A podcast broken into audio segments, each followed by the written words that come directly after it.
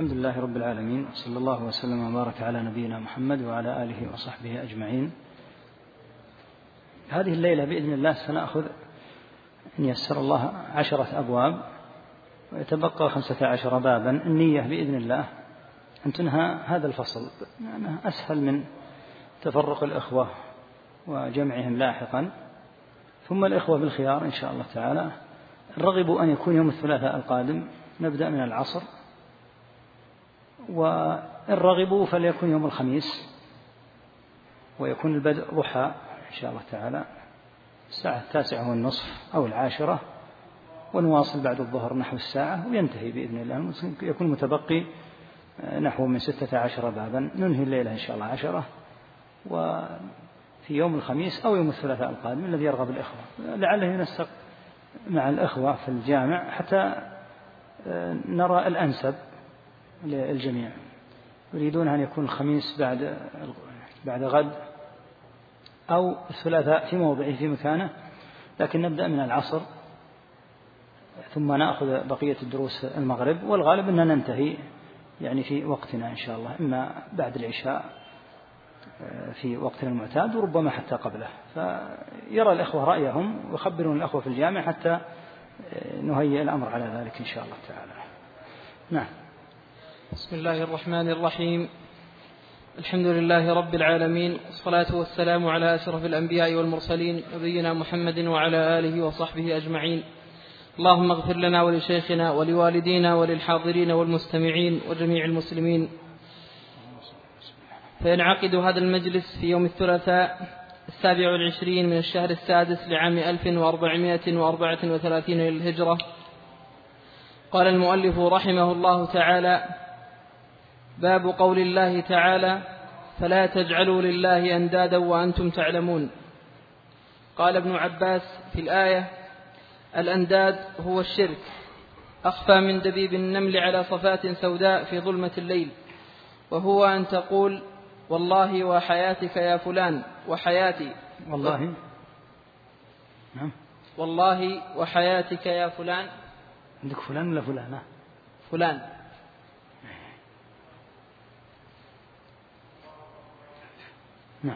وتقول: لولا كليبة هذا لأتانا اللصوص، ولولا البط في الدار لأتانا اللصوص، وقول الرجل لصاحبه: ما شاء الله وشئت، وقول الرجل: لولا الله وفلان، لا تجعل فيها فلانا. هذا كله به شرك. رواه ابن أبي حاتم. الحمد لله رب العالمين، صلى الله وسلم على نبينا محمد وعلى آله وصحبه أجمعين. عقد الباب على الآية في قوله عز وجل: فلا تجعلوا لله أندادا. الأنداد الأمثال والنظراء والعدلاء الذين يعدلون بالله عياذا بالله. وأنتم تعلمون أنه ليس لكم رب يرزقكم وعنده أمر ربوبيتكم إلا هو، فما دمتم تعلمون ذلك فلا تجعلوا لله أندادا. واتخاذ الند على نوعين: تارة يكون اتخاذ الند شركا أكبر مخرجا من الملة، كما هو فعل المشركين الشرك الأكبر، يجعلون معبوداتهم ندا لله تعالى، يصرفون لها ما يصرف لله تعالى، فهذا من اتخاذ الند الذي يكفر به صاحبه ويخرج من الملة. النوع الثاني هو المذكور هنا، وهو يكثر في المسلمين ممن لم يضبط أمر الألفاظ، فيكون اتخاذ الند شركا أصغر في مثل هذه الأحوال. والله تعالى نهى عن اتخاذ الند مطلقا، فلا يجوز أن يجعل لله ند لا أكبر ولا أصغر عياذا بالله، يعني لا على سبيل الشرك الأصغر ولا على سبيل الشرك الأكبر. والمثال الذي ذكره ابن عباس رضي الله تعالى عنهما هو في الألفاظ. أولا أخبر أن الأنداد هو الشرك. هذا النوع من التفسير يسمى التفسير ببيان المراد. التفسير نوعان: تفسير ببيان معنى الكلمة، كأن تقول الشرك مأخوذ من الفعل شركة، وهو أن يجعل لله عز وجل نظير أو شريك في ألوهيته أو ربوبيته أو أسمائه وصفاته. هذا الآن تبيين وتفسير للكلمة نفسها، وتارة يكون التفسير من باب تبيين المراد كما هو فعل ابن عباس رضي الله عنهم. ابن عباس هنا لا يريد رضي الله تعالى عنهما أن يبين لك معنى أو مفردة الشرك، لكنه أراد أن يبين لك المراد، وهذا نوع من أنواع الأمثلة، وإلا فالأمثلة أكثر من هذا، فاتخاذ الند واسع. ذكر هنا في أمر اتخاذ الند أن الشرك أخفى من دبيب النمل. النمل إذا دبت على الصخرة فلا شك أن دبيبها خفي جدا، ومع ذلك إذا كان هذا الدبيب على صفات سوداء يشتد خفاؤه، لأن النملة تكون سوداء على صفات سوداء، فما بالك إذا كان دبيبها على الصفات السوداء في ظلمة الليل، يكون أشد خفاء. مراده رضي الله تعالى عنهما أن من الشرك مجموعة من الألفاظ أو الأقوال أو الأفعال لا يتفطن لها كثير من الناس فيقعون بها دون أن يشعروا، وهذا مما تقدم في أول الباب في أول الكتاب. عقد عليه المصنف رحمه الله تعالى بابا سماه باب الخوف من الشرك. هذا يدل على أن الشرك مخوف. الشرك كما هو معلوم جنس الشرك حتى الأصغر أعظم من الكبائر كما سيأتي إن شاء الله، فإذا كان بهذا الوضع وهو خفي دلك هذا على خطورة الأمر، واستوجب أن يخاف الإنسان من أن يقع في الشرك من حيث لا يشعر. وكل هذا يؤكد على ضرورة التفطن والتنبيه على أمور الشرك، واهتمام الدعاة إلى الله عز وجل وخطباء الجوامع وأهل العلم عموما بأمر الشرك، فإنه ما دام بهذه الخطورة وهو بهذا الخفاء فذلك يستوجب أن يوضح ويبين للناس، ويدلك على هذا هذه الأمثلة التي ذكر ابن عباس رضي الله تعالى عنهما. قال بعد ذلك: وهو أي الشرك أن تقول والله وحياتك يا فلانة. الحلف الأول الحلف بالله عز وجل، لكن قرن بالحلف بالله الحلف بغير الله، فهذا الآن شرك من جهة أنه جعل مع الله، أنه جعل حلفا بالله وحلفا بغيره، فقرن الحلف بالله بالحلف بغير الله، إضافة إلى أن الحلف بغير الله في نفسه ضرب من ضروب الشرك كما يأتي إن شاء الله تعالى. وهو أن تقول والله وحياتك يا فلانة، هذا حلف بغير الله، الحلف بغير الله كما سيأتي إن شاء الله تعالى شرك. وتقول لولا كليبة هذا لأتانا اللصوص. كليبة تصغير كلبة، لأن الكلاب قد دربت وعودت من قبل أهلها إذا رأت اللص، لأنها مما جعل الله عز وجل فيها كما قال تعالى: تعلمونهن مما علمكم الله، فمن ذلك أنها تعلم في أمر الصيد، فتطلق على الصيد فتصطاده حتى يأتي صاحبها فتمسك له الصيد حتى يتمكن منه. من ضمن تعليمها أن تعلم على أمر اللصوص فتهاجم اللصوص أو تنبح وترفع صوتها فيتفطن أهل الدار، فإذا تفطن أهل الدار قالوا: من الذي نبهنا هذه الكليبة؟ فقالوا لولا الكليبة، فجعلوا الأمر في التفطن للصوص راجعا إلى الكلبة هذه. وهكذا البط، قالوا لولا البط في الدار لأتانا اللصوص، أيضا البط من شأنه أنه يرفع صوته إذا رأى الناس، فيتفطن أهل الدار يقولوا: ما بال البط قد ارتفعت أصواتها، لا بد أنها رأت أحدا في هذا الليل مثلا، فيتفطنون فيجدون اللص. وقول الرجل لصاحبه: ما شاء الله وشئت، وقول الرجل لولا الله وفلان. لا تجعل فيها فلانا. يأتينا إن شاء الله تعالى باب على التسوية في المشيئة في قول الرجل ما شاء الله وشئت، وهكذا قول الرجل لولا الله وفلان. يقول ابن عباس: لا تجعل فيها فلانا، أي يقول لولا الله، هذا المراد. يقول هذا كله به شرك. فهذا كثير جدا الآن في النصوص في الناس، وهو كما قال ابن عباس أخفى من دبيب النمل، لأنه يقوله رجال ونساء، ويقوله صالحون وفاسقون، ويقول كل أحد. هذه المسائل دائما يحيلون الأمور إلى الطبيب، يحيلون الأمور إلى حسن مهارة السائق، إلى نوعية السيارة وأنها سيارة جيدة وأن في أمر الحوادث وغيره بهذه الطريقة، ولا يحيلون الأمور إلى الله عز وجل. فهذا من الأمر الخفي المنتشر في الناس، وهو نوع من أنواع اتخاذ الند كما بيّن ابن عباس. نعم. وعن عمر بن الخطاب رضي الله عنه أن رسول الله صلى الله عليه وسلم قال: من حلف بغير الله فقد كفر أو أشرك. رواه الترمذي وحسنه وصححه الحاكم. وقال ابن مسعود: الذي يظهر أنه حديث ابن عمر، الظاهر أنه من حديث ابن عمر رضي الله عنهما، قال عليه الصلاة والسلام: من حلف بغير الله فقد كفر أو أشرك. إما أنه تردد من الراوي، فقد كفر يعني أن الراوي لا يريد أن يجزم، يقول قطعا النبي صلى الله عليه وسلم قال: من حلف بغير الله فقد، إما أنه قال كفر أو أنه قال أشرك، من باب الاحتياط، يعني يجعل الأمر حتى لا يدخل في عهدته شيئا مؤكدا. فلما تردد بين اللفظين قال: فقد كفر أو أشرك. الحلف بغير الله كثير، يحلفون بآبائهم، يحلفون بشرفهم، يحلفون بأوطانهم، يحلفون بالكعبة كما يأتي إن شاء الله تعالى، يحلفون بمن يعظمون، وهو نوع من أنواع الشرك كما هو صريح النص هنا. وفي الحديث أيضا أن النبي عليه الصلاة والسلام قال: من حلف بشيء من دون الله فقد كفر أو أشرك. وكل شيء فهو دون الله عز وجل، وهذا يدل على عدم جواز الحلف بأي أحد.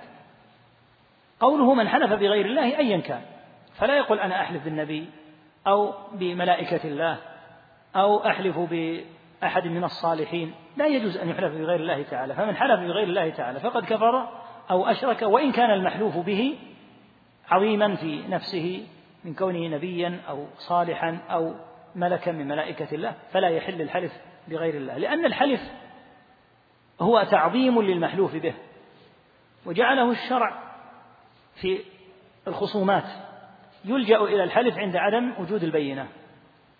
فإذا ترافع اثنان إلى قاضي فإما أن يكون عند المدعي بينة، وإما أن تحسم القضية بحلف المدعى عليه، فيعظم على نفسه الأمر بأن يحلف بالله فيقول: والله إنما ادعاه علي غير صحيح. فلأنه حلف بهذا العظيم العلي سبحانه وتعالى حسمت القضية له، ثم الله تعالى حسيبه، إن كان كاذبا فإن الذي حلف به وعظمه في هذا الأمر الذي كذب عليه والعياذ بالله فإن الله تعالى سوف يعظم له العقوبة، وإن كان صادقا انتهت المسألة بأن عظم الله في هذا الأمر فقبلنا منه. فالتعظيم بالحلف لا يحل أن يكون أبدا إلا لله وحده لا شريك له. وما ورد في النصوص من حلفهم بغير الله تعالى هذا في أول الأمر، ثم إنه منع صلى الله عليه وسلم أي حلف بغير الله تعالى، لا بالنبي ولا بالكعبة كما سيأتي إن شاء الله ولا بغيرها، فكانوا في أول الأمر قد يحلفون، ثم إنه عليه الصلاة والسلام منعهم وبين صلى الله عليه وسلم أن هذا لا يحل ولا يجوز أن يحلف، وأن من وقع في هذا فقد أشرك. وقد جاء عن سعد رضي الله عنه أنه في أول إسلامه قال مرة: واللات والعزى، فقال له بعض الصحابة رضي الله عنهم: ما نراك إلا قد كفرت. هذه اللفظة رواها النسائي، قولهم: ما نراك إلا قد كفرت. فأتى النبي صلى الله عليه وسلم وقال: يا رسول الله، إن العهد قريب، يعني من الجاهلية متعودون، وإني حلفت فقلت في حلفي واللات والعزى. فأمره عليه الصلاة والسلام أن يشهد أن لا إله إلا الله، وألا يعود، أن يتعوذ بالله من الشيطان. وهذا يدل على أن الحلف بغير الله ليس بالهين، وأن من قال إنه مكروه كراهة فقط أنه قول باطل ليس بصحيح. وإذا راجعت مصنف ابن أبي شيبة ومصنف عبد الرزاق وجدت تعظيم الحلف بغير الله عند السلف شديدا للغاية، حتى إن عمر رضي الله عنه سابق ابن الزبير رضي الله عنهما، فسبقه ابن الزبير، فلما سبقه قال: سبقتك والكعبة. فقال عمر رضي الله عنه: أرأيت حلفك بالكعبة والله لو أعلم أنك تفكرت فيها لعاقبتك أو قال لضربتك. هذا يدل على أن الحلف غير الله لا يمكن أن يقال إنه مكروه، ولهذا جاء في الحديث أن من حلف بالأمانة فليس منا، وقوله ليس منا ليس بالأمر الهين أن يقال إنه مكروه. وقد نسب للشافعي رحمه الله أنه يقول إن الحلف بغير الله مكروه، وهذه النسبة غير صحيحة. أول من قال من الشافعية بأن الحلف بغير الله تعالى مكروه هو أبو المعالي الجويني، أما الشافعي فما قال هذا أبدا، فالذي نص عليه في الرسالة في الأم رحمه الله أنه قال أن الحلف بغير الله تعالى منهي عنه وأخشى على فاعله من الإثم، والخشية من الإثم لا تكون في الأمر المكروه كما هو اصطلاح المتأخرين، أن الكراهة ما لا يعاقب فاعله ويثاب تاركه، فكيف يقال إنه يرى هذا رحمه الله تعالى. الحاصل أن الحلف بغير الله تعالى من الشرك، ثم إنه الأصل أنه إذا وقع من مسلم فهو شرك أصغر، لكن لو أراد أن المحلوف به يعظم كما يعظم الله فإنه يكون شركا أكبر. وهذه قاعدة عندك، أن الشرك الأصغر قد يتحول إلى الأكبر بحسب المقصد، مثل التميمة، مثل الحلقة، لبس الحلقة والتميمة شرك أصغر، لكن إذا اعتقد أن الحلقة والتميمة بذاتها تدفع أو ترفع دون الله عز وجل فتعليقها أكبر، شرك أكبر. وهكذا الحلف بغير الله الأصل أنه شرك أصغر، لكن لو اعتقد أن المحلوف به يعظم كما يعظم الله فإنه يكون شركا أكبر. ثم إن من المتأخرين والعياذ بالله من وقعوا في داهية عظيمة، وهي استسهال الحلف بغير الله تعالى والخوف من الحلف بغيره، حتى إن بعضهم كما ذكر السويدي الشافعي رحمه الله تعالى صاحب العراق إذا توجهت له اليمين حلف بالله تعالى كاذبا، فإذا قيل له احلف بصاحب القبر أبى واعترف، نسأل الله العافية والسلام. وهذا يدل على أنه قد قام بقلبه من تعظيم صاحب القبر أعظم من تعظيم الله عز وجل، وإلا كيف يحلف بالله كاذبا؟ ولما توجهت إليه اليمين بالحلف بغير الله لما طلب منه، وإن كان لا يجوز أن يطلب منه، لكن لما قيل له احلف بغير الله قال لا وأقر واعترف. أما لما كان الأمر متعلقا بالله تعالى فإنه استسهل الحلف بالله تعالى فحلف كاذبا، لا شك أن هذا شرك أكبر، لأن هذا يدل على أنه قد عظم غير الله تعالى لا تعظيما مماثلا لله، بل نسأل الله العافية تعظيما أشد من تعظيم الله، نعوذ بالله من هذا الحال. الحاصل أن الشرك في الحلف بغير الله على التفصيل الذي ذكرناه لك. نعم. وقال ابن مسعود: لأن أحلف بالله كاذبا أحب إلي من أن أحلف بغيره صادقا. قوله رحمه الله تعالى: لأن أحلف بالله كاذبا أحب إلي، هنا المحبة ليس معناها أنه يحب أن يحلف بالله تعالى كاذبا، لأن كلمة أفعل ليس بالضرورة أن يكون فيها طرفان، كقوله تعالى: أصحاب الجنة يومئذ خير مستقرا وأحسن مقيلا. ليس لأهل النار عياذا بالله مقيل حسن حتى يقال إن مقيل أهل الجنة أحسن، لا، فهذا من أفعل التي ليس في الطرف الآخر منها شيء. أفعل التفضيل يكون ما قبلها أفضل مما بعدها، فتقول فلان أعلم من فلان، زيد أعلم من عمرو، إذا معنى ذلك أن زيدا أفضل في العلم من عمرو. لكن في بعض الأحيان تأتي أفعل هنا لا على سبيل التفضيل بين ما قبلها وما بعدها، فتكون من أفعل التي ليس في الطرف المقابل منها شيء، فليس معنى ذلك أن ابن مسعود يحب أن يحلف بالله كاذبا، لا، لكن كأنه يقول لو أنه وقع أحد خيارين، أن أحلف بالله تعالى كاذبا أو أن أحلف بغيره وأنا صادق، لكان الأسهل علي أن أحلف بالله تعالى وإن كنت كاذبا. والسبب أن جنس الشرك أعظم من جنس الذنوب، فالحلف بغير الله تعالى شرك كما تقدم، والحلف بالله تعالى كاذبا لا شك أنه من الكبائر.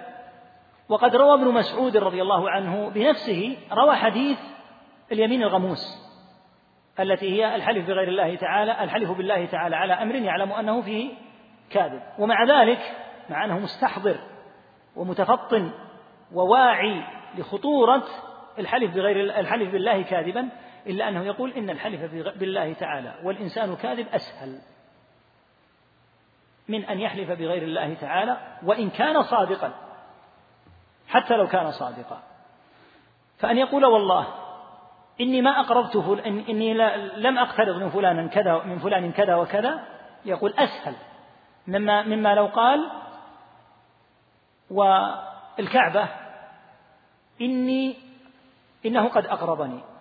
في الصورة الأولى هو كذب لكن حلف بالله، في الصورة الثانية هو صدق لكن حلف بغير الله، فيقول هذه أسهل، ومع أنه وقع في اليمين الغموس التي أخبر عليه الصلاة والسلام أن من لقي الله تعالى بها لقي الله عليه غضبان، وقال أهل العلم إنها تغمس صاحبها في الإثم ثم تغمسه في جهنم، مع ذلك يقول هذه أسهل من الحلف بغير الله عز وجل حتى لو كان الحلف بغير الله صادقا. وهذا يدل أيضا على أن الحلف بغير الله كاذبا أسوأ، يعني جمع الأمرين، لكن الشأن في أن الشرك جنسه أشد من جنس الكبائر، فلهذا قال لأن أحلف بالله كاذبا وهو من الكبائر أحب إلي من أن أحلف بغيره صادقا، وهذا يدل على خطورة الحلف بغير الله تعالى وأنه شرك. نعم. وعن حذيفة رضي الله عنه عن النبي صلى الله عليه وسلم قال: لا تقولوا ما شاء الله وشاء فلان، ولكن قولوا ما شاء الله ثم شاء فلان. رواه أبو داود بسند صحيح. سيعقد إن شاء الله تعالى رحمه الله بابا على التسوية في المشيئة، لكن نذكرها هنا، وإذا أتينا إلى الباب اختصرنا إن شاء الله تعالى. في هذا الحديث أن النبي عليه الصلاة والسلام نهاهم أن يقولوا ما شاء الله بالواو وشاء فلان، وأذن بأن يقولوا ما شاء الله ثم شاء فلان. الفرق ما هو؟ الفرق في حرف الواو. الواو تعني التسوية بين ما قبلها وما بعدها، أما ثم فتفيد الترتيب مع التراخي بين ما قبلها وما بعدها. فإذا قلت جاء محمد وزيد معنى أنهما أتيا معا، أما إذا قلت جاء محمد ثم زيد فمعنى ذلك أن محمدا أتى في البداية وبعد ذلك جاء زيد، تراخى عنه. فالنبي صلى الله عليه وسلم نهى أن يجعل أمر مشيئة العبد مقرونا بمشيئة الرب تعالى بحرف الواو، لا تقولوا ما شاء الله وشاء فلان. وهكذا لو أنه قال لولا الله وفلان نفس الوضع، لا تحل هذه أيضا، أو ما لي إلا الله وأنت ونحو ذلك، لأن الواو على ما ذكرنا لك هذا هو معناها. وجاهم إلى أن يقولوا ما شاء الله ثم شاء فلان، والسبب أن العبد له مشيئة والله تعالى له مشيئة، لكن مشيئة العبد لا يمكن أن تتم إلا إذا شاء الله، كما قال سبحانه: وما تشاءون إلا أن يشاء الله. فصح أن يقول العبد ما شاء الله ثم شاء فلان، يصح، لأن للعبد مشيئة وللرب مشيئة، لكن مشيئة العبد متراخية عن مشيئة الله، لا يمكن أن تقع إلا إذا شاء الله تعالى، فصح أن يقول ما شاء الله ثم شاء فلان. والدليل على أن ثم مقصودة أن النبي صلى الله عليه وسلم قال: فمن قال ما شاء الله فليفصل بينهما ثم شئت. وهذا لفظ مهم جدا يدل على أن حرف ثم مراد شرعا، الحديث رواه أحمد: فمن قال ما شاء الله فليفصل بينهما. وهذا يدل على أن المقصود بالحرف ثم هو الفصل بين ما قبلها وما بعدها، فليفصل بينهما ثم شئت. فهذا يجوز بلا شك، والمحرم أن يقول ما شاء الله وشاء فلان. وبه تعرف أن المقامات ثلاثة: المقام الأول أن يقول ما شاء الله وشاء فلان، فهذا شرك ولا يجوز. المقام الثاني أن يقول ما شاء الله ثم شاء فلان، فهذا يجوز، وإليه وجه النبي صلى الله عليه وسلم. المقام الثالث أن يقول ما شاء الله وحده، كما سيأتينا في خبر الرجل الذي قال ما شاء الله وشئت، فقال عليه الصلاة والسلام: جعلت لله ندا، قل ما شاء الله وحده. فالمقام الثالث أن يقال ما شاء الله لولا الله، ويفرد الرب تعالى بها، كما يأتي إن شاء الله تعالى الكلام عليها في بابها. إذن هذه أحوال التسوية في المشيئة. إن كانت التسوية بحرف الواو فلا تجوز، وإن كان ثمة فاصل بين مشيئة الرب ومشيئة العبد بحرف ثم فتجوز، وإن كان أفرد الرب تعالى بالمشيئة فهذا هو الأجود. وقد يوجه إليه بعض الناس توجيها فيقال قل ما شاء الله، ولا يوجه إلى أن يقول ما شاء الله ثم شئت، كما سيأتي في حديث الرجل الذي قال النبي صلى الله عليه وسلم ما شاء الله وشئت. ذكر الشيخ محمد رحمه الله بن عثيمين مقاما آخر قد يكون رابعا، وهو لو قال ما شاء الله فشئت. الفاء تفيد الترتيب والتعقيب. قال الظاهر أن هذا يجوز، يقول لأن المنهي عنه هو الواو لأنها تعني التسوية، الفاء فيها ترتيب، ما قبلها سابق لما بعدها.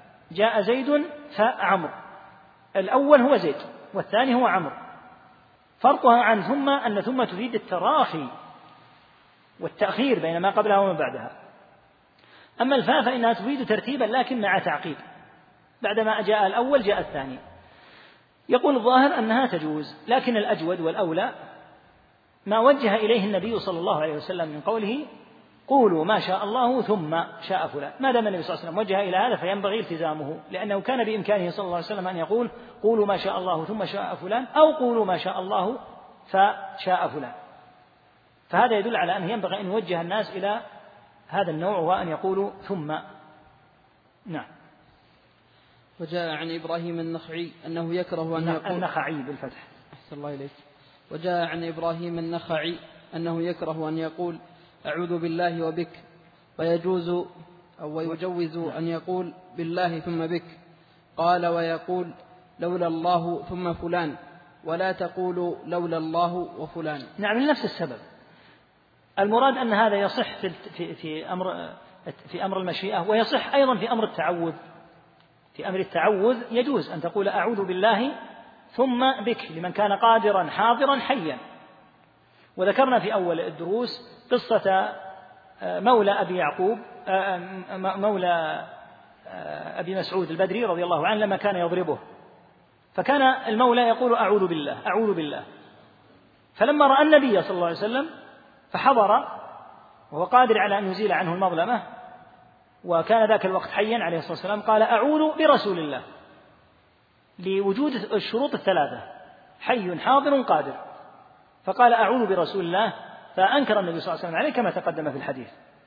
فيجوز أن تقول أستغيث بفلان إذا كان حيا حاضرا قادرا، وهكذا التعوذ. يجوز أن تقول أعوذ بالله ثم بك في حال القدرة، شخص مثلا آذاك ابنه فتقول فإني أعوذ بالله ثم بك من ابنك هذا كف عني أذاه، يجوز لأنه قادر وهو حي حاضر على أن يكف.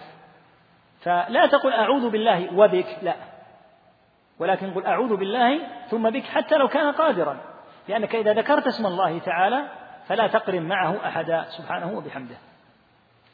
يقول ويجوز أن يقول بالله ثم بك لنفس السبب، ويقول لولا الله ثم فلان، ولا يقول لولا الله وفلان. ويأتينا في خبر الملك إن شاء الله عليه صلاة الله وسلامه أنه قال للأبرص والأقرع فلا بلاغ لي اليوم إلا بالله ثم بك، والملك لا يمكن أن يقول كلمة شركية لأنهم لا يعصون الله ما أمرهم ويفعلون ما يؤمرون، فقوله لا بلاغ لي اليوم إلا بالله ثم بك مثل قولنا ما شاء الله ثم شئت، أعوذ بالله ثم بك في القادر.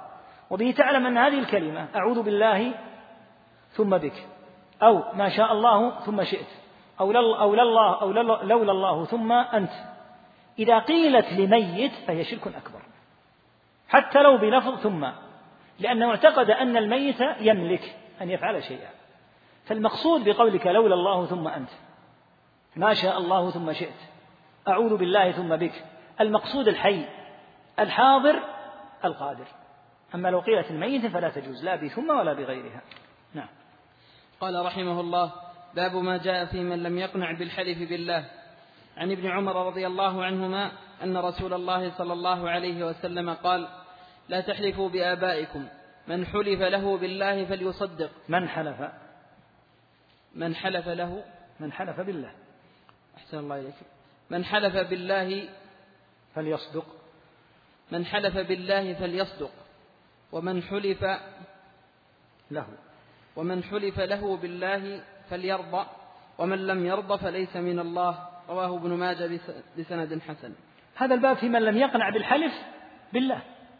الحلف بالله قلنا إنه تعظيم لله عز وجل في الأمر، فالذي لا يقنعه الحلف بالله واقع في كبيرة من الكبائر. أول حديث قوله صلى الله عليه وسلم: لا تحلفوا بآبائكم. وتقدم الحلف النهي عن الحلف بغير الله تعالى من ملك أو أب أو وطن أو شرف أو ملك أو نبي أو الكعبة أو أي مخلوق، لا يحل. ثم قال: من حلف بالله فليصدق. هذا الأمر الأول موجه للحالف، يجب عليك إذا حلفت أن تصدق. ومن الكبائر العظام أن تحلف بالله تعالى كاذبا، ولهذا تقدم الكلام على اليمين الغموس، وعلى أن من حلف بغير الله تعالى، من حلف بالله تعالى على أمر وهو فيه كاذب، عظم اسم الرب تعالى واستعمل هذا الاسم العظيم ليصل إلى أمر هو فيه كاذب، لا شك أنه قد وقع في أمر شنيع جدا. ولهذا الحلف بالله تعالى كاذبا من الكبائر، نسأل الله العافية والسلامة. من حلف بالله فليصدق، ومن حلف له بالله فليرضى. المحلوف له بالله إما أن يكون الحلف بالله عز وجل واقعا في حال خصمة، فتوجهت اليمين إلى هذا الحالف، إلى هذا المدعى عليه فحلف، فيجب الرضا لأن الشرع أوجب الرضا بالحكم. أما إذا كان فيما يجري بين الناس فالأصل أن المسلم يقبل من أخيه حلفه بالله، كأن يحلف بالله أنه نسي الموعد الذي بينه وبينه، وينبغي أن يحسن به الظن، يحلف بالله أنه حين وقع منه أي أمر معين أو كلمة غير مناسبة أنه لم يقصده ولم يكن يعنيه، لأنه قد يقول كلمة يعني كأنها في مجلس أو نحوه يراد بها فلان، فيقول: والله ما أردتك وما كان في ذهني أن أوجه إليك الكلام. ينبغي أن يصدق، هذا هو الأصل. إذا كان الحالف معروفا بالكذب فالظاهر أنه لا يلزم. مثاله: لو أنك أقرضت إنسانا قرضا أنت واثق من أنه منذ يومين أخذ منك المال، وأخذت المال وأعطيته إياه في يده، لقيته من بعد يومين أو نحو فقلت: يا فلان ينبغي أن نكتب القرض، فقال: والله ما اقترضت منك شيئا. جزما هو يكذب، يقينا هو يكذب، ما في هذا نقاش. يقول: بالأمس وأعطيتك في الموضع الفلاني من البيت، وكنت آتيا إلي في وقت كذا، وقلت إن عندك ظرف كذا. يقول: أبدا والله ما أخذت منك شيئا. فشك أنه يكذب، فهذا وأمثاله قد تجلى واتضح أنه يكذب، فلا كرامة له ولا يلزم قبول يمينه، بل هذا واضح كذبه. لكن كما تقدم في الأمثلة السابقة، إذا اتجه إليه اليمين من الوجهة الشرعية فرفعته إلى القاضي وقال القاضي: عندك بينة؟ فقلت: ما عندي بينة، كنت أمنته.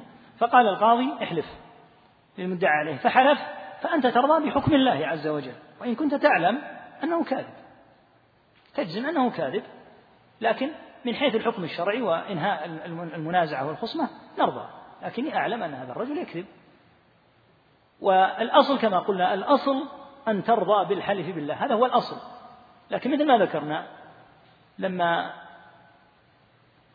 توجهت اليمين إلى اليهود وقال النبي صلى الله عليه وسلم، يعني أمر بأن يحلفوا في خبر مقتلهم لأحد الأنصار رضي الله عنهم، فالأنصار قالوا: يمين من اليهود، يهودي لا يصدق في يمينه، فقد يقوم بالحالف ما يدل على أنه كاذب، فلا يلزم القبول. لكن من حيث الرضا بالحكم الشرعي لا بد أن نرضى، أن الشرع أنهى الخصمة بهذا الأسلوب، وتكون خصمتك الحقيقية بين يدي الله تعالى أنت وخصمك. لكن في الدنيا ينبغي أن يرضى بهذا الأمر، وتبت الأحكام على هذا، وما أقرب أن ينتقم من الحالف كاذبا. الحالف كاذبا قريب جدا أن ينتقم منه، نسأل الله العافية، لأنه استعمل اسم الله العظيم ليأكل أموال الناس، وبرر يعني توجه القضية لتنتهي وتحسم باستخدام هذا الاسم العظيم في كذبه وفي افترائه في هذه المسألة. ولهذا يعاقبون، كثير منهم يعاقب ويجد غب ذلك وعاقبته، وبعضهم يندم في آخر حياته ويقر بأنه كان منه كذا وكذا. فالحلف بالله تعالى كاذبا أمر مهول خطير جدا، ومع ذلك تقدم في الباب السابق أن الحلف بغير الله حتى والإنسان صادق أخبث من الحلف بالله تعالى كاذبا. قال ومن حلف له بالله فليرضى ومن لم يرضى فليس من الله.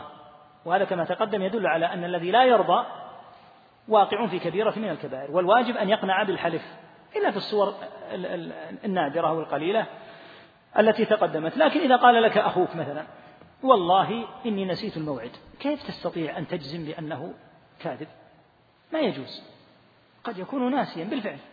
لو قال لك والله إني لا أقصدك، والكلام الظاهر أنه ليس في المجلس أحد إلا وأنت المراد، هو الظاهر، لكن لما حلف رضينا بالله عز وجل. وهكذا في سائر الأمور، فينبغي أن يقنع بالحلف بالله تعالى. وفي هذه المناسبة لا بد من التنبيه إلى أمر، وهو أنه لا يحل أن يعدل عن الوسيلة الشرعية هذه في الحلف بأن يقال للخصم لا تحلف بالله، ادعو على نفسك، هذا لا يجوز. الحلف بالله أعظم بكثير من دعائه على نفسه، لأنه إذا ذكر اسم الله تعالى، هذا الاسم العظيم، اسم جبار السماوات والأرض، لن تقتنع به حتى يقول اللهم أهلكني أو أنزل بي كذا وكذا. لا، ليس لك أن تعدل عن الطريق الشرعي، يجب أن يلجأ إلى الطريقة الشرعية وهي الحلف بالله تعالى حتى تنتهي الخصمة. أما أن تقول لا أنا ما يهمني حلفه، أنا أريده أن يدعو على نفسه وعلى أولاده بأن يهلكهم الله، ليس هذا أسلوبا شرعيا. وأخبث من هذا وأسوأ أن يقول هذا الرجل يعظم أحد أصحاب القبور، لا يحلف بالله، اطلبوا منه أن يحلف بغير الله تعالى لأنه إنسان من المشركين، فإذا قلتم له احلف مثلا بعبد القادر الجيلاني أو بعلي بن أبي طالب رضي الله عنه أو نحوه صدق، لا، ما يجوز، ولا نقره على الشرك ولو كان بالفعل. حتى لو كان بالفعل، لو أنه حلف بغير الله لصدق. كل هذه الوسائل وسائل غير شرعية، يجب أن يلتزم الطريق الشرعي وأن يقنع بالحلف بالله تعالى. نعم. قال رحمه الله: باب قول ما شاء الله وشئت. عن قتيلة أن يهوديا أتى النبي صلى الله عليه وسلم فقال: إنكم تشركون، تقولون ما شاء الله وشئت وتقولون والكعبة.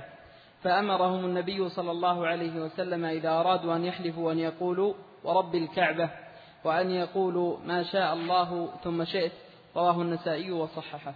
في هذا الباب تقدم الكلام على التسوية في المشيئة على التفصيل السابق، ولهذا نوجز إن شاء الله هنا أن قتيلة رضي الله تعالى عنها، وهي بنت صيفي الأنصارية، ذكرت أن يهوديا أتى النبي صلى الله عليه وسلم فقال: إنكم تشركون، وفي بعض الألفاظ إنكم تنددون، أي تجعلون لله ندا، تقولون ما شاء الله وشئت وتقولون والكعبة، يعني أنكم تسوون بين الله وبين غيره في المشيئة وتحلفون بمخلوق كالكعبة.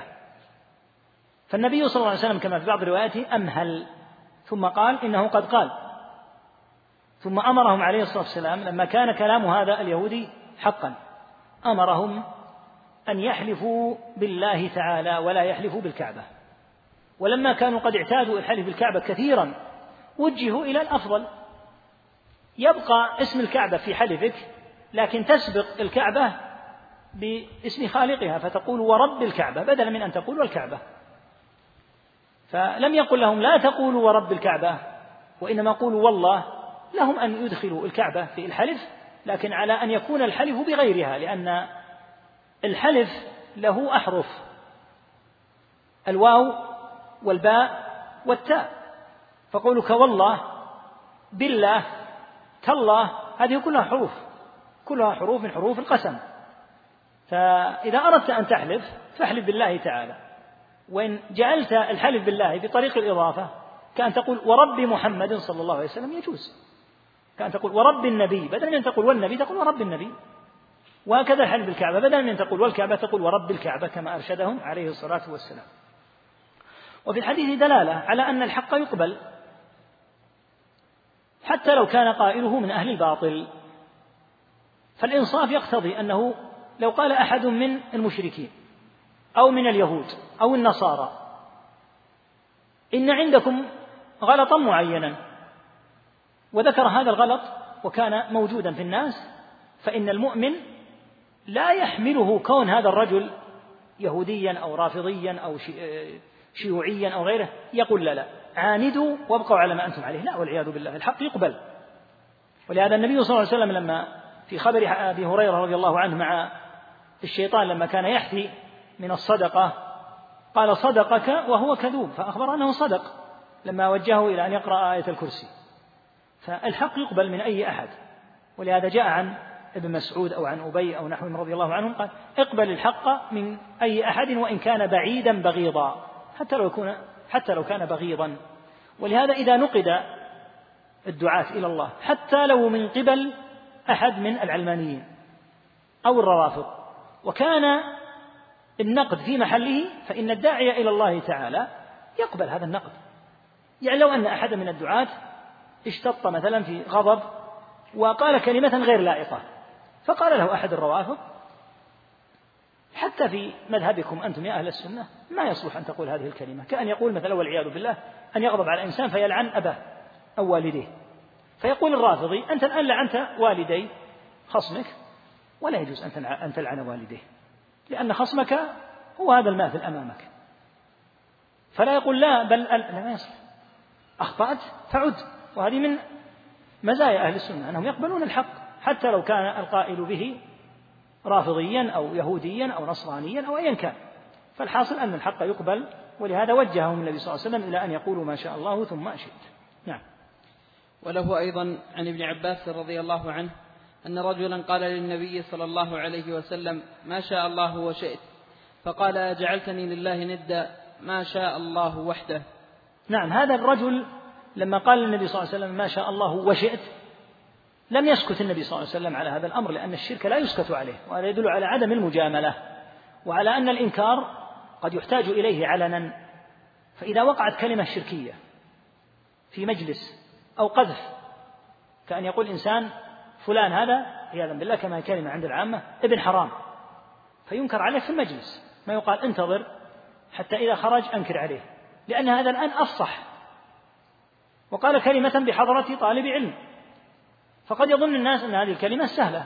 قالوا والدليل أن فلانا سمعه وما قال شيئا، فينبغي الإنكار عليه. نعم ينكر بهدوء وبرفق، لكن لا ينبغي السكوت على مثل هذا. لما قال الرجل للنبي صلى الله عليه وسلم ما شاء الله وشئت، النبي صلى الله عليه وسلم قال جعلت لله ندا؟ قل ما شاء الله وحده. فلم يوجهه هنا إلى أن يقول ما شاء الله ثم شئت، بل إنه عليه الصلاة والسلام أمره من باب تكميل إخلاص الأمر لله عز وجل وإبعاده عن الشرك، أمره أن يقول ما شاء الله وحده، مع أنه يجوز كما تقدم في النصوص أن يقول ما شاء الله ثم شئت. ولهذا قد يوجه القائل لهذه الكلمة إلى أن يفرد الله تعالى بالمشيئة. لا قلنا أن المقامات ثلاثة: أن يفرد الله بالمشيئة ما شاء الله وحده، أن تجعل مشيئة العبد بعد مشيئة الرب حرف ثم فتجوز، والمقام الثالث هو المحرم أن يقول ما شاء الله وشئت. وهذا الذي أنكره النبي صلى الله عليه وسلم. واعلم أن هذا في كل صورة، يعني النهي عن قولك ما شاء الله وشئت كل ما ماثلها فإنه منهي عنه، كقولك لولا الله والطبيب، لولا الله والسائق، أو ما لي إلا الله وأنت، كل هذا لا يجوز. لولا الله ثم فلان، ما لي إلا الله ثم أنت، وهكذا. نعم. ولابن ماجه عن الطفيل أخي عائشة لأمها قال رأيت كأني أتيت على نفر من اليهود، كأني أتيت على نفر من اليهود، قلت إنكم لأنتم القوم لولا أنكم تقولون عزير ابن الله، قالوا وإنكم لأنتم القوم لولا أنكم تقولون ما شاء الله وشاء محمد، ثم مررت بنفر من النصارى فقلت إنكم لأنتم القوم لولا أنكم تقولون المسيح ابن الله، قالوا وإنكم لأنتم القوم لولا أنكم تقولون ما شاء الله وشاء محمد. فلما أصبحت أخبرت بها من أخبرت، ثم أتيت النبي صلى الله عليه وسلم فأخبرته، قال هل أخبرت بها أحدا؟ قلت نعم، قال فحمد الله وأثنى عليه ثم قال أما بعد فإن طفيلا رأى رؤيا أخبر بها من أخبر منكم، وإنكم قلتم كلمة كان يمنعني كذا وكذا أن أنهاكم عنها، فلا تقولوا ما شاء الله وشاء محمد، ولكن قولوا ما شاء الله وحده. في هذا الحديث أن الطفيل بن عبد الله ابن سخبرة، وهو أخي عائشة رضي الله تعالى لأمها، رأى أي في المنام رأى كأنه أتى على نفر من اليهود فقال إنكم لأنتم القوم، يعني كقولك أنتم الرجال، لولا أنكم تقولون عزير ابن الله. وهذا من اليهود كفر، وقد ذكره الله تعالى رغم كثرة ما عند اليهود من السوء والشر لفراعة أن ينسب إلى الله تعالى ابن. فقالوا وأنتم أيها المسلمون، وأنتم لأنتم القوم أيضا، لولا أنكم تقولون ما شاء الله وشاء محمد. يقول ثم مررت أيضا في رؤياي هذه بنفر من النصارى فقلت إنكم لأنتم القوم لولا أنكم تقولون المسيح ابن الله، فقالوا وأنتم لأنتم القوم لولا أنكم تقولون ما شاء الله وشاء محمد. لما أصبح أخبر برؤياه هذه من أخبر، ثم أتى النبي صلى الله عليه وسلم فأخبره. النبي صلى الله عليه وسلم سأله هل أخبرت بها أحدا، يعني هذه الرؤيا هل قصصتها على أحد؟ فقال نعم. خطب النبي صلى الله عليه وسلم، حمد الله وأثنى عليه، ثم قال أما بعد، فإن طفيلا رأى رؤيا أخبر بها من أخبر منكم، وإنكم قلتم كلمة كان يمنعني كذا وكذا أن أنهاكم عنها. جاء في الرواية الأخرى بيان هذا الذي أبهمه عليه الصلاة والسلام هنا، وأنه قال كان يمنعني الحياء أن أنهاكم عنها، فلا تقولوا ما شاء الله وشاء محمد، ولكن قولوا ما شاء الله وحده. أيضا وجههم هنا في الحديث إلى أن يقولوا ما شاء الله وحده. في هذا الحديث أيضا قبول الحق، وفيه دلالة على أن الرؤيا إذا أقرت من قبل النبي عليه الصلاة والسلام فإنها تكون مشروعة.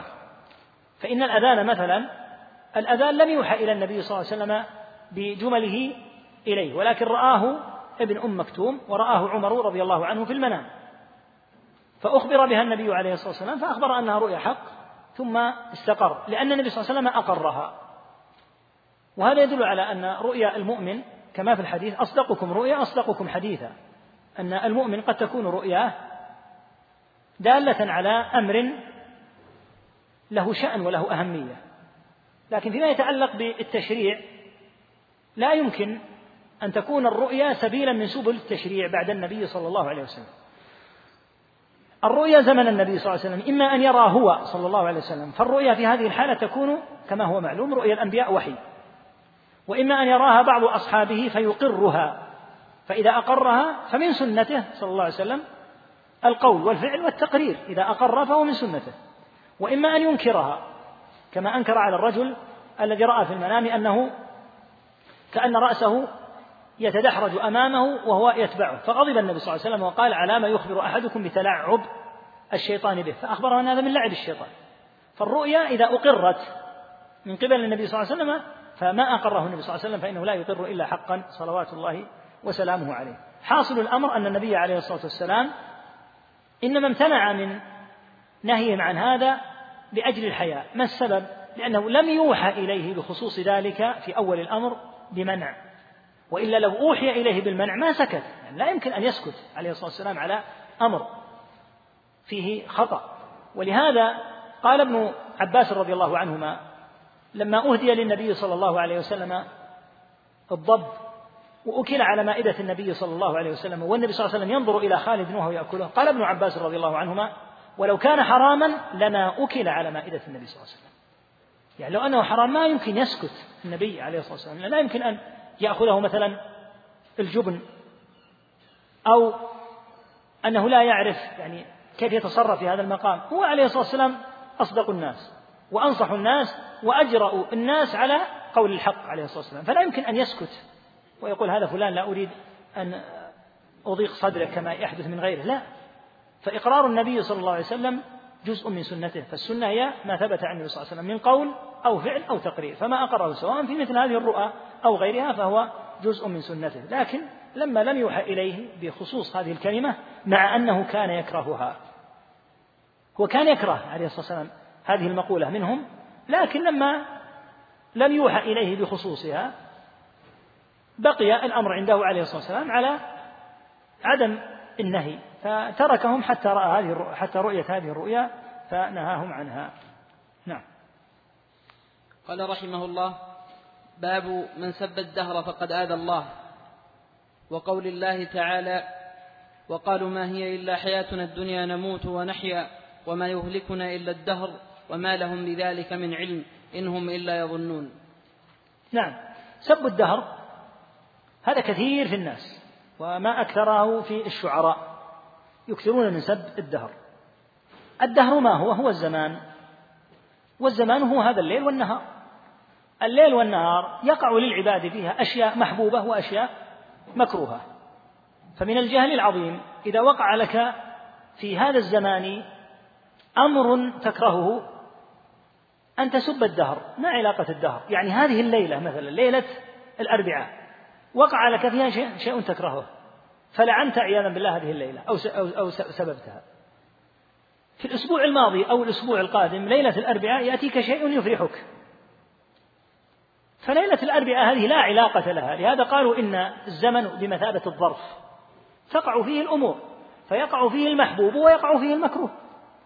فسبك للدهر فيه إشكال من أكثر من جهة. الجهة الأولى أنك تنسب الأمر لغير الله، فإذا وقع مثلا بالإنسان حادث سيارة وقال لعن الله هذه الساعة، فكأنه الآن ينسب هذا الحادث إلى الساعة هذه، مع أن الحادث قد قدره الله تعالى عليه.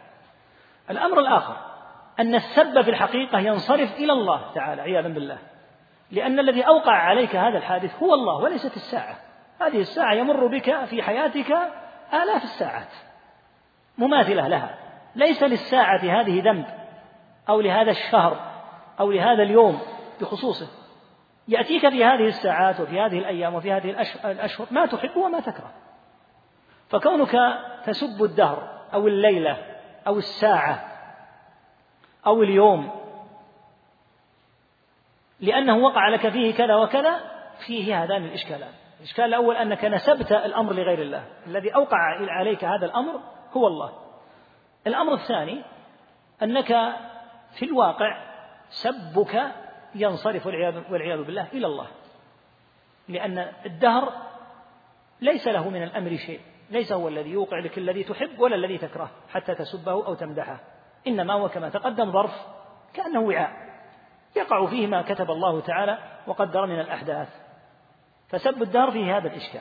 بدأ بقوله تعالى: وقالوا ما هي إلا حياتنا الدنيا نموت ونحيا وما يهلكنا إلا الدهر. هذه الكلمة الخبيثة يقولها طائفتان. الطائفة الأولى مشركو العرب الذين كانوا ينكرون المعاد، فكانوا ينكرون أن يبعث الله تعالى الأجساد. الطائفة الثانية الزنادقة الفلاسفة، والفلاسفة زنادقة مرتدون كما ينبغي أن يعرف، سواء من يسمون منهم بالإلهيين أو من يسمون بالطبائعيين، كل هؤلاء زنادقة، لأنهم لا يقرون بأركان الإيمان كلها، جميع أركان الإيمان لا يقرون بها كما هو موضح في مواضعه، فهم من أكثر الناس وأشدهم كفرا عياذا بالله.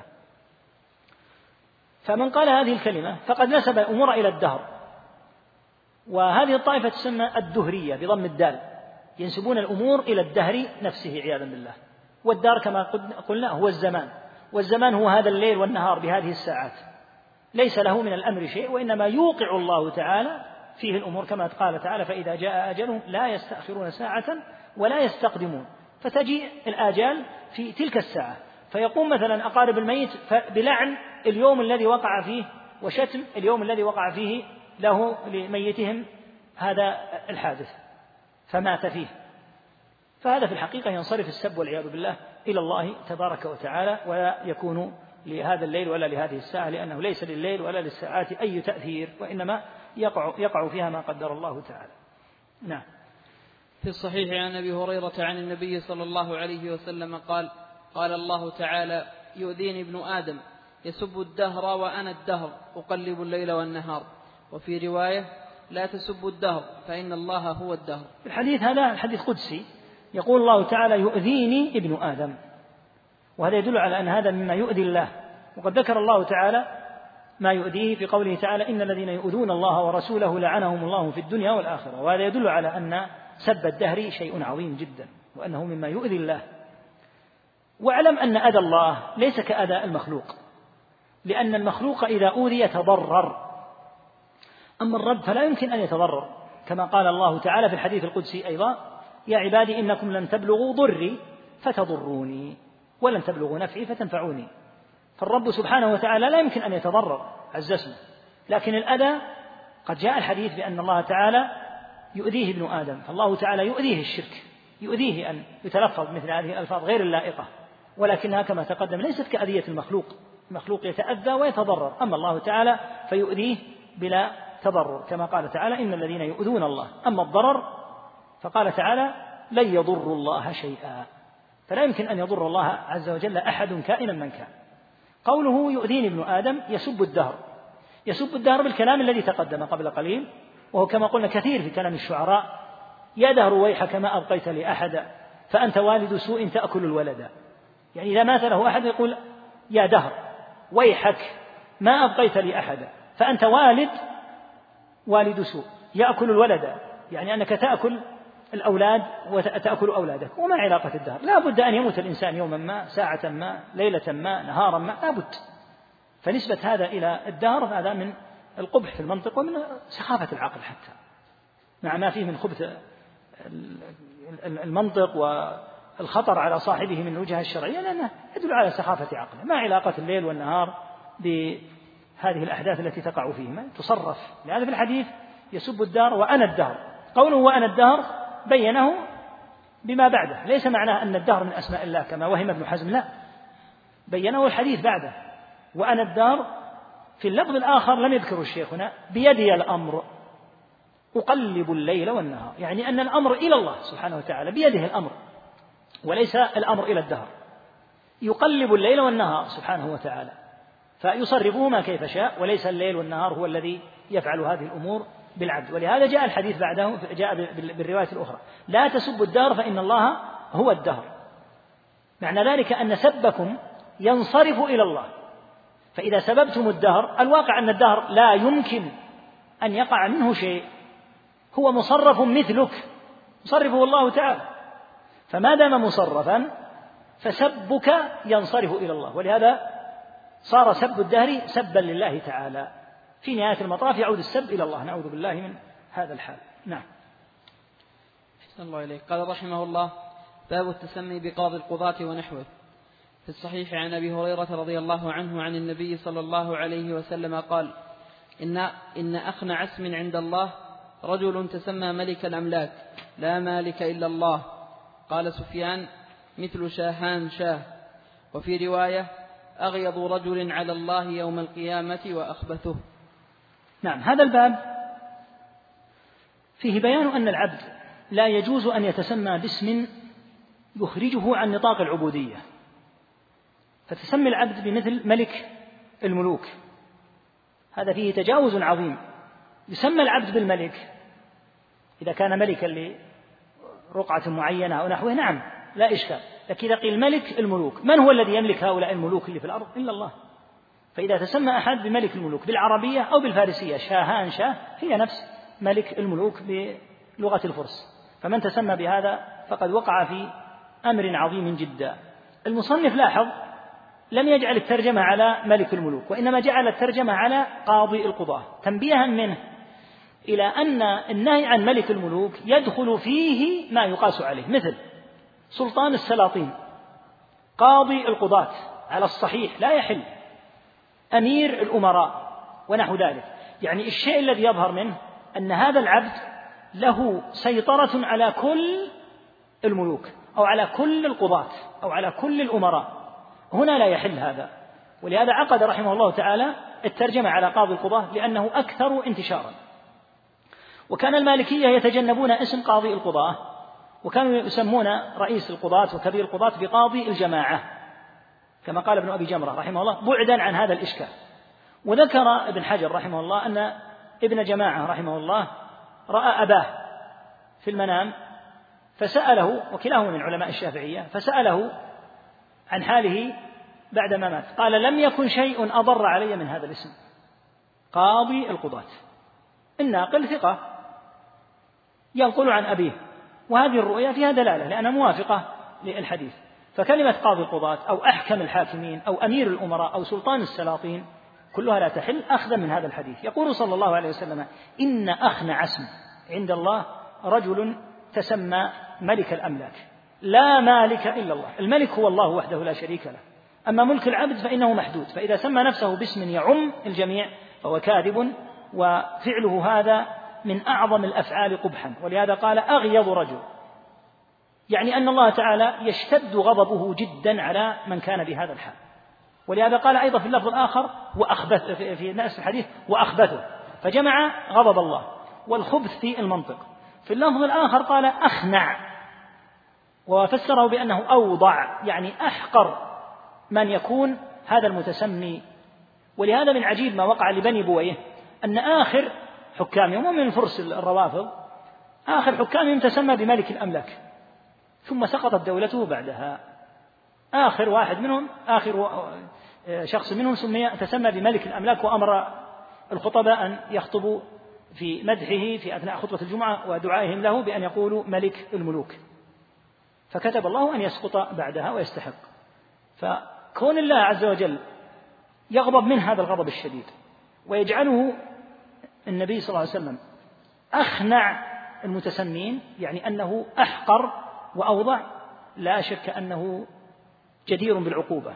قد ذكر النبي صلى الله عليه وسلم أن المتكبرين يحشرون في القيامة أمثال الذر في الصغر، يطأهم الناس بأقدامهم عياذا بالله، يصغرون كأنهم ذر فيطأهم الناس. وهذا القائل عن نفسه بأنه ملك الملوك لا شك أنه قد تكبر وتجبر تجبرا عظيما، فيخشى عليه أن يكون على هذا الحال في القيامة. هذا أمر عظيم جدا، ولهذا يجب على الملوك والسلاطين أن يلاحظوا أمر التسميات، ولا تكون مفخمة بالطريقة التي تخرجهم عن النطاق البشري، لا يحل هذا. وإذا سموا باسم يسمون باسم مناسب، وهكذا غير الملوك أيضا، مثل التسميات التي تقع لبعض العلماء ولغيرهم ولبعض الأثرياء ونحن. يجب أن لا يبالغ، لا يحل أن يبالغ في هذه التسميات، لأن إذا بولغ فيها أخرجت العبد عن النطاق المعتاد وألحقته بالمغترين والمتكبرين. باب احترام أسماء الله تعالى وتغيير الاسم لأجل ذلك.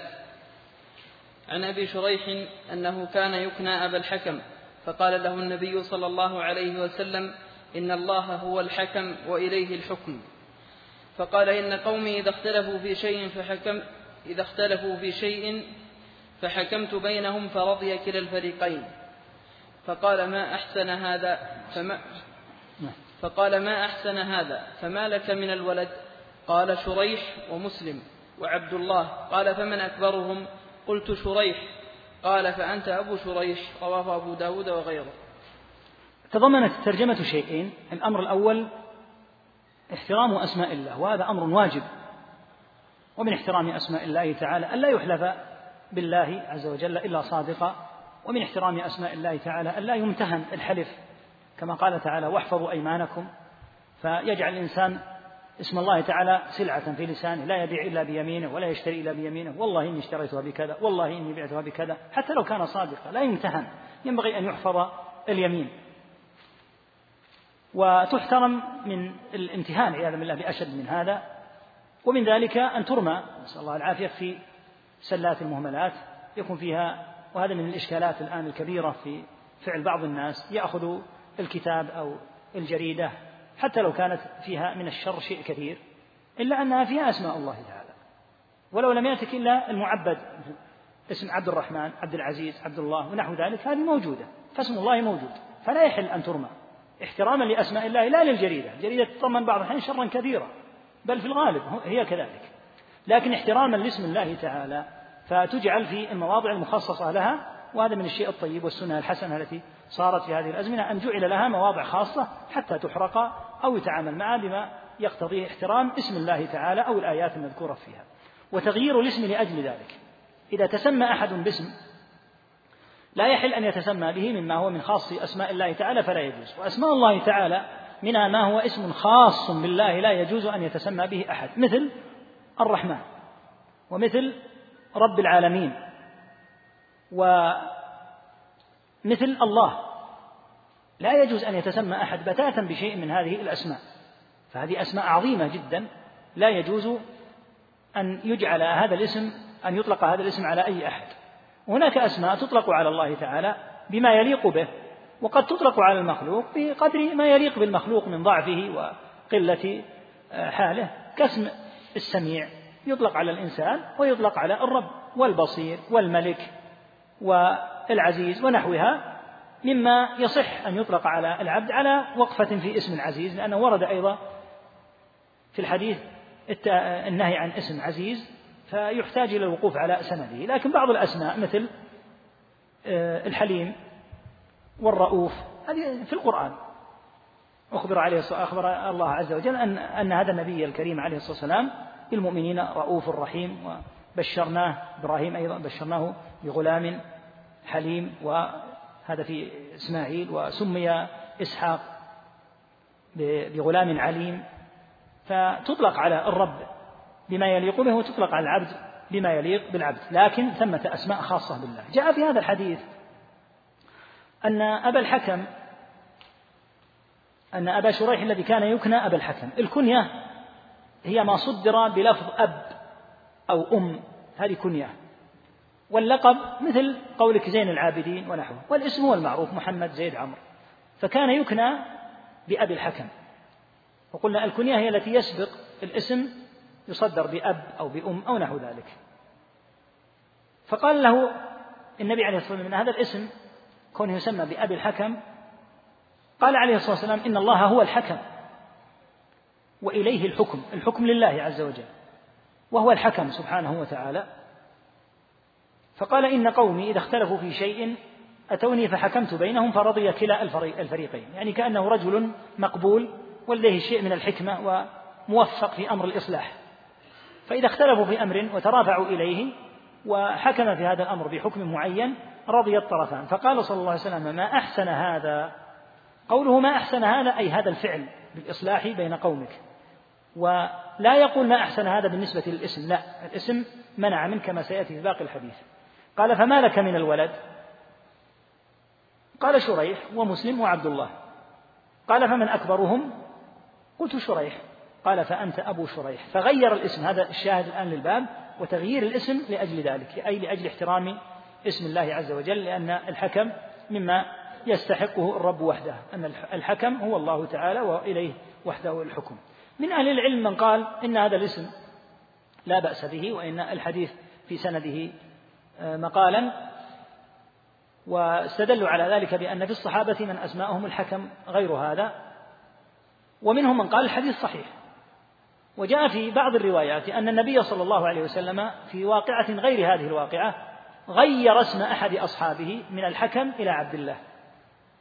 فإن صح الحديث دل على أن هذا أمر مقصود، وأن وجود اسم الحكم مع تغيير النبي صلى الله عليه وسلم لاسم هذا الرجل ولكنية هذا الصحابي أنه أمر ثابت ينبغي أن يغير بناء عليه.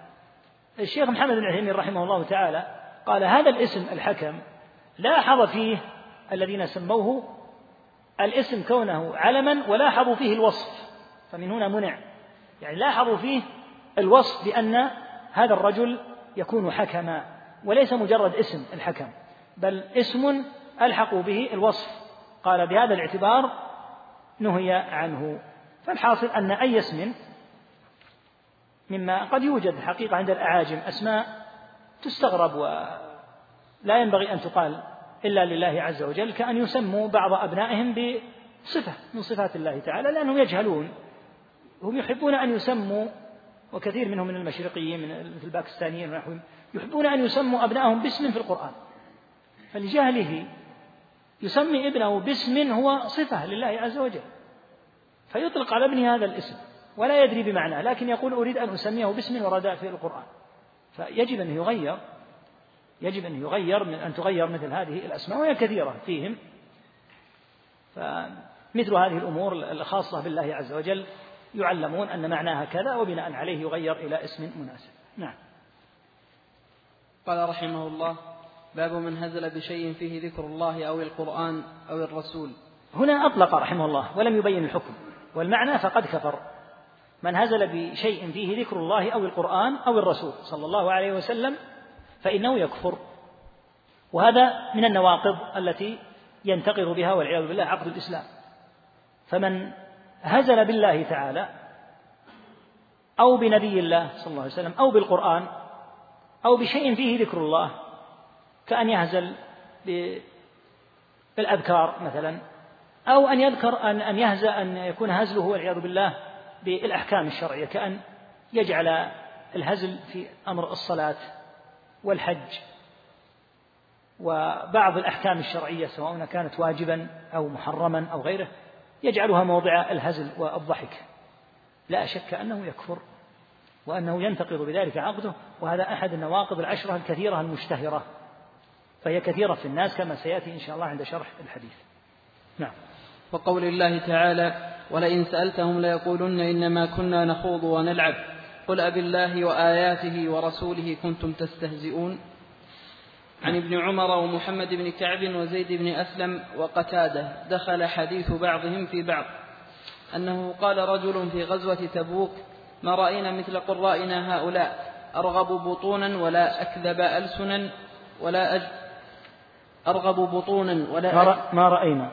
ما رأينا مثل قرائنا هؤلاء أرغب بطونا ولا أكذب ألسنا ولا أجبن عند اللقاء، يعني رسول الله صلى الله عليه وسلم وأصحابه القراء.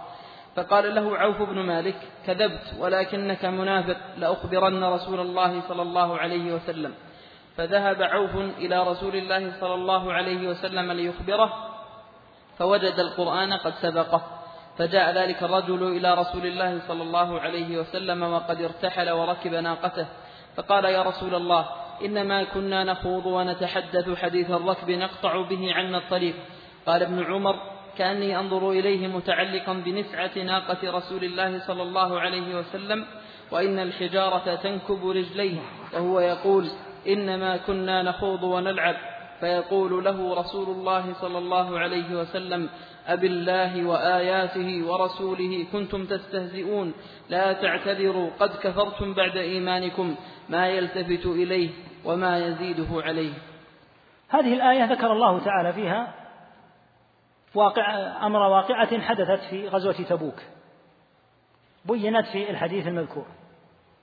أخبر تعالى أن هؤلاء إذا سئلوا اعتذروا عن أنفسهم: ولئن سألتهم ليقولن إنما كنا نخوض ونلعب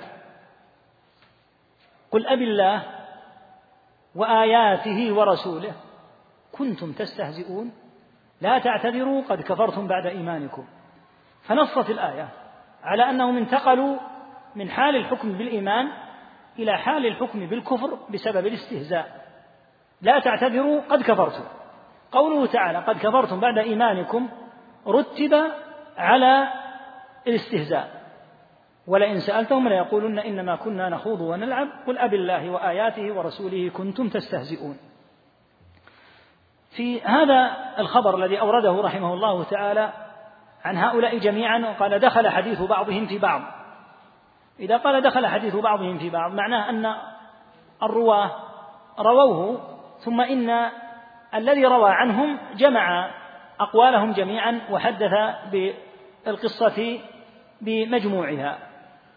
فقد يكون للفظ مثلا زيد بن أسلم ومحمد بن كعب قد يكون له ألفاظ عن ابن عمر رضي الله تعالى عنهما، لكن جمع كلامهم جميعا. الواقعة كانت في غزوة تبوك، حيث كان النبي صلى الله عليه وسلم في أخطر غزو وقع في الإسلام، وهي غزوة تبوك حيث الروم. فقال بعضهم: أتحسبون جلاد بني الأصفر وهم الروم كجلاد العرب بعضهم بعضا، والله لكأنا بكم وقد قرنتم بالحبال، سيقبضون عليكم ويربطونكم، هؤلاء ليسوا كالعرب في قتال كما يقول بعض الناس الآن، إن تلك الدول فيها من القوة كذا وكذا، ويفخم من أمرها ويعظم من شأنها بما يراد به جلب الرعب في قلوب المسلمين وتيئيسهم من أمر النصر، والله تعالى ناصر دينه ولو كره الكافرون. قالوا هذه العبارة الخبيثة يريدون بها النبي صلى الله عليه وسلم وأصحابه القراء. قالوا ما رأينا مثل قرائنا، يقصدون النبي صلى الله عليه وسلم وأصحابه، هؤلاء أرغب بطونا يعني أنهم أكلوا أنهم أصحاب أكل يحبون أن يملأوا بطونهم، ولا أكذب ألسنا يعني أنهم في المنطق كذابون، ولا أجبن عند اللقاء وأنهم عند الحروب جبنا. وهذا الكلام يفصح لك عن حقيقة المنافقين الكذبة. فإن رسول الله صلى الله عليه وسلم وأصحابه كانوا من أزهد الناس في أمر الدنيا، وكانوا من أقل الناس تعلقا بالأكل وأصنافه. فكان صلى الله عليه وسلم يمر عليه الأهلة ثلاثا لم يوقد في بيته نار، ولا يأكل صلى الله عليه وسلم وأهل بيته إلا التمر والماء، يشرب الماء ويأكل التمر وهما الأسودان. ومع ذلك يقال فيه صلى الله عليه وسلم هذه المقولة الكاذبة الفاجرة، لكن هكذا المنافقون أهل قلب للحقائق. ولا أكذب ألسنا، وكيف يقال في أصدق الناس صلى الله عليه وسلم الذي لا ينطق عن الهوى، وفي أصدق الناس بعده وبعد النبيين وهم أصحابه رضي الله عنهم، إنهم أهل كذب في منطقهم. ولا أجبن عند اللقاء، كيف يكونون جبنا وقد ذهبوا لقتال الروم، والروم قد أعدوا لهم الألوف المؤلفة، وهم ذو سمعة واسعة في الأرض بقوتهم، ومع ذلك اتجه هؤلاء متوكلين على الله عز وجل لقتال الروم، فكيف يقال بأنهم جبناء وقد رزقهم الله تعالى من النصر والتمكين في فتح مكة وفي بدر وفي الأحزاب وغيرها، ما علم أنهم من أشجع الناس، لكن هكذا حال المنافقين. عوف بن مالك رضي الله عنه لما سمع هذه الكلمة العظيمة قال للمنافق الذي قالها ابن أبي وجماعته، قال: كذبت ولكنك منافق، لأخبرن رسول الله صلى الله عليه وسلم. ذهب عوف رضي الله عنه ليخبر النبي صلى الله عليه وسلم، فوجد القرآن قد سبقه ونزل على النبي عليه الصلاة والسلام.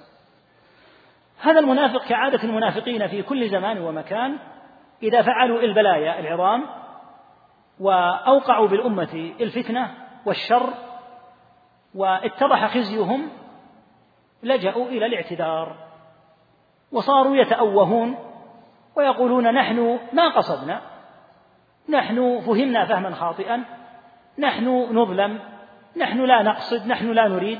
هذه طريقة المنافقين دائما، فهم أهل اعتذار. قال تعالى: يعتذرون إليكم إذا رجعتم إليهم قل لا تعتذرون. وهكذا في المواطن حين تظهر مخازيهم يبدأون بالاعتذار، وربما أظهروا أنهم أبناء فطرة وأهل حرص على الدين وأنهم عندهم كذا وكذا من المناقب ومن العبادات. هذا دأب المنافقين قديما وحديثا. جاء هذا المنافق للنبي عليه الصلاة والسلام وقد ارتحل النبي صلى الله عليه وسلم وركب الناقة، فصار هذا المنافق يقول: يا رسول الله إنما كنا نخوض ونلعب، يعني لم نكن نقصد الإساءة إليك، وإنما هذا مزاح، نحن في طريق طويل نتحدث حديث الركب نقطع به عنا الطريق. يقول: إن الطريق من مكة من المدينة إلى تبوك مسيرة شهر، وهو طريق طويل، ومن عادة المسافر أنه يحب الشيء الذي يسليه ويقطع عنه صعوبة السفر. يقول: هذا هو القصد، ليس مقصدنا الإساءة إلى شخصك الكريم، ولكن نحن على سبيل المزاح واللعب نقول هذا الأمر. يقول ابن عمر رضي الله عنهما: كأني أنظر إليه متعلقا بنسعة ناقة رسول الله صلى الله عليه وسلم. النسعة يراد بها السير المظفور يجعل زماما للبعير. لما رأى النبي صلى الله عليه وسلم قد ركب البعير تعلق بالسير هذا، وكان حافي الأقدام. يقول: وإن الحجارة تنكب رجليه، متعلق بالزمام يريد أن يكلم النبي عليه الصلاة والسلام، والحجارة تضرب رجليه. يقول: إنما كنا نخوض ونلعب. الله تعالى أمر النبي صلى الله عليه وسلم بالمذكور في الآية: ولئن سألتهم ليقولن إنما كنا نخوض ونلعب قل أبي الله وآياته ورسوله كنتم تستهزئون لا تعتذروا قد كفرتم بعد إيمانكم. فيعيد يقول: يا رسول الله إنما كنا نخوض ونلعب. فيعيد النبي صلى الله عليه وسلم عليه الآية، لأن الله أمره أن يقول الآية، أن يقول هذه الكلمة: قل أبي الله وآياته ورسوله كنتم تستهزئون. يقول ابن عمر: ما يلتفت إليه وما يزيده عليه، يعني ما يقول أي كلمة غير ما أمر به امتثالا لأمر الله تعالى له بأن لا يرد عليه إلا بهذا. وأمر الاستهزاء من أعظم ما يقدح في التوحيد، فالاستهزاء بالله عز وجل أو الاستهزاء برسول الله صلوات الله وسلامه عليه أو الاستهزاء بالقرآن أو الاستهزاء بشعيرة من شعائر الله كالصلاة أو الحج كفر أكبر مخرج من الملة بإجماع أهل العلم، وينبغي الحذر غاية الحذر والتفطن غاية التفطن لهذا الناقض الخطير العظيم، فإنه مما ابتلي به بعض الناس حرصه على أن يكون في المجالس بمثابة المضحك للناس، حتى يقال إن فلانا هذا خفيف الظل وإن فلانا هذا مجلسه عذب، فيحرص على أن يضحك الناس بما استطاع، كل أمر يمكن أن يضحك الناس به فإنه يسلكه، يستهزئ بألوان الناس حتى يضحك عليهم، يستهزئ ببلدانهم بألسنتهم، يستهزئ بأوضاعهم، حتى يصل به الأمر عياذا بالله إلى أن يستهزئ بالرسول صلى الله عليه وسلم. فيقال هنا المسألة لم تعد كبيرة من الكبائر، المسألة انتقلت إلى كفر بواح، فمن تعرض لجناب النبي صلى الله عليه وسلم فقد ارتد بنص الآية: لا تعتذروا قد كفرتم بعد إيمانكم. ومن تعرض للرب عز وجل باستهزاء فإنه يرتد بنص الآية ويخرج من الملة. ومن تعرض لذكر الله عز وجل أو للقرآن أو لشيء من الأحكام في الشرع فإنه يرتد عياذا بالله، سواء كانت أحكاما فيها وجوب أو فيها تحريم أو أي حكم من أحكام الله تعالى استهزئ به. قال أهل العلم: حتى لو استهزأ بالسواك، هذا السواك هذا قضيب كغيره، لكن جعل الشرع له حكما، فإذا استهزأ به فإنه لم يعد مستهزئا بعود من الأعواد، لأن النبي عليه الصلاة والسلام حين جعل السواك في أمر الصلاة من السنن وفي أمر الوضوء من السنن، صار الاستهزاء الآن ليس بهذا القضيب من حيث هو، ولكن الاستهزاء بهذا التشريع. واعلم أن هذا الأمر الخطير منتشر بكثرة، ووراءه بعض أعداء الله عز وجل في مواقع في الإنترنت ونحوها، وبعضهم من اليهود، ينبغي أن يعرف هذا. بعض هذه المسمات بالنكت وراءها بعض اليهود يروجونها ويثيرونها في المسلمين، فيأتي الشاب الحريص على إضحاك الناس فيلتقف هذه الكلمة ويبدأ يشيعها وينقلها، فيقع في البلاء العظيم، وهو الاستهزاء بالله عز وجل أو بالنبي صلى الله عليه وسلم أو بشيء من الأحكام. وبإجماع أهل العلم ينتقض عقد من وقع في هذا، وهذا الداء الخطير جدا، كما قال شيخ الإسلام الشيخ محمد بن عبد الوهاب رحمه الله في النواقض لما ذكر النواقض العشر، قال: وهذه النواقض من أكثر ما يكون انتشارا، منتشرة. والاستهزاء تارة يكون بالقول، وتارة يكون بالفعل، وتارة يكون حتى بالرسم. فلو أن أحدا استهزأ بالنبي عليه الصلاة والسلام كما فعل أعداء الله في الدنمارك أو غيره، يعني لو أن مسلما رسم رسمة يقصد بها رسول الله صلى الله عليه وسلم مستهزئا يرتد، حتى لو لم ينطق بكلمة واحدة. فإذا قال كلمة فيها سخرية بالنبي صلى الله عليه وسلم، شعرا أو نثرا، أو جعل هذا في كتابة في صحيفة أو في أي موضع، فإنه يرتد ويكفر. وهذا يدلك على الخطورة البالغة، وعلى أن هذا الموضوع مما ينبغي أن يعتنى به من قبل الدعاة إلى الله ومن قبل خطباء الجوامع، أن يركزوا على هذا الأمر الخطير لأنه منتشر. والنبي عليه الصلاة والسلام قال: إن الرجل لا يتكلم بالكلمة من سخط الله ما يتبين فيها، ما يفكر، يهوي بها في النار 70 خريفا. من ضمن هذه الكلمات أن تلقي كلمة تسخر فيها بالله عياذا بالله أو بالنبي صلى الله عليه وسلم أو بشيء من أحكام الشرع. فالحذر الحذر، احذر أن تجعل رب العالمين موضعا لسخريتك أو النبي صلى الله عليه وسلم أو شيئا من هذه الأحكام، وارفض غاية الرفض في مجلسك أو في أي مجلس أنت فيه أن يستهزأ بالله تعالى وأنت حاضر، واردد على من استهزأ بالله أو بنبيه صلى الله عليه وسلم، فإن هذه الأمور لا مجاملة فيها، إذ المسألة مسألة كفر وإيمان. لهذا قال تعالى: ولئن سألتهم ليقولن إنما كنا نخوض ونلعب قل أبي الله وآياته ورسوله كنتم تستهزئون لا تعتذروا قد كفرتم بعد إيمانكم.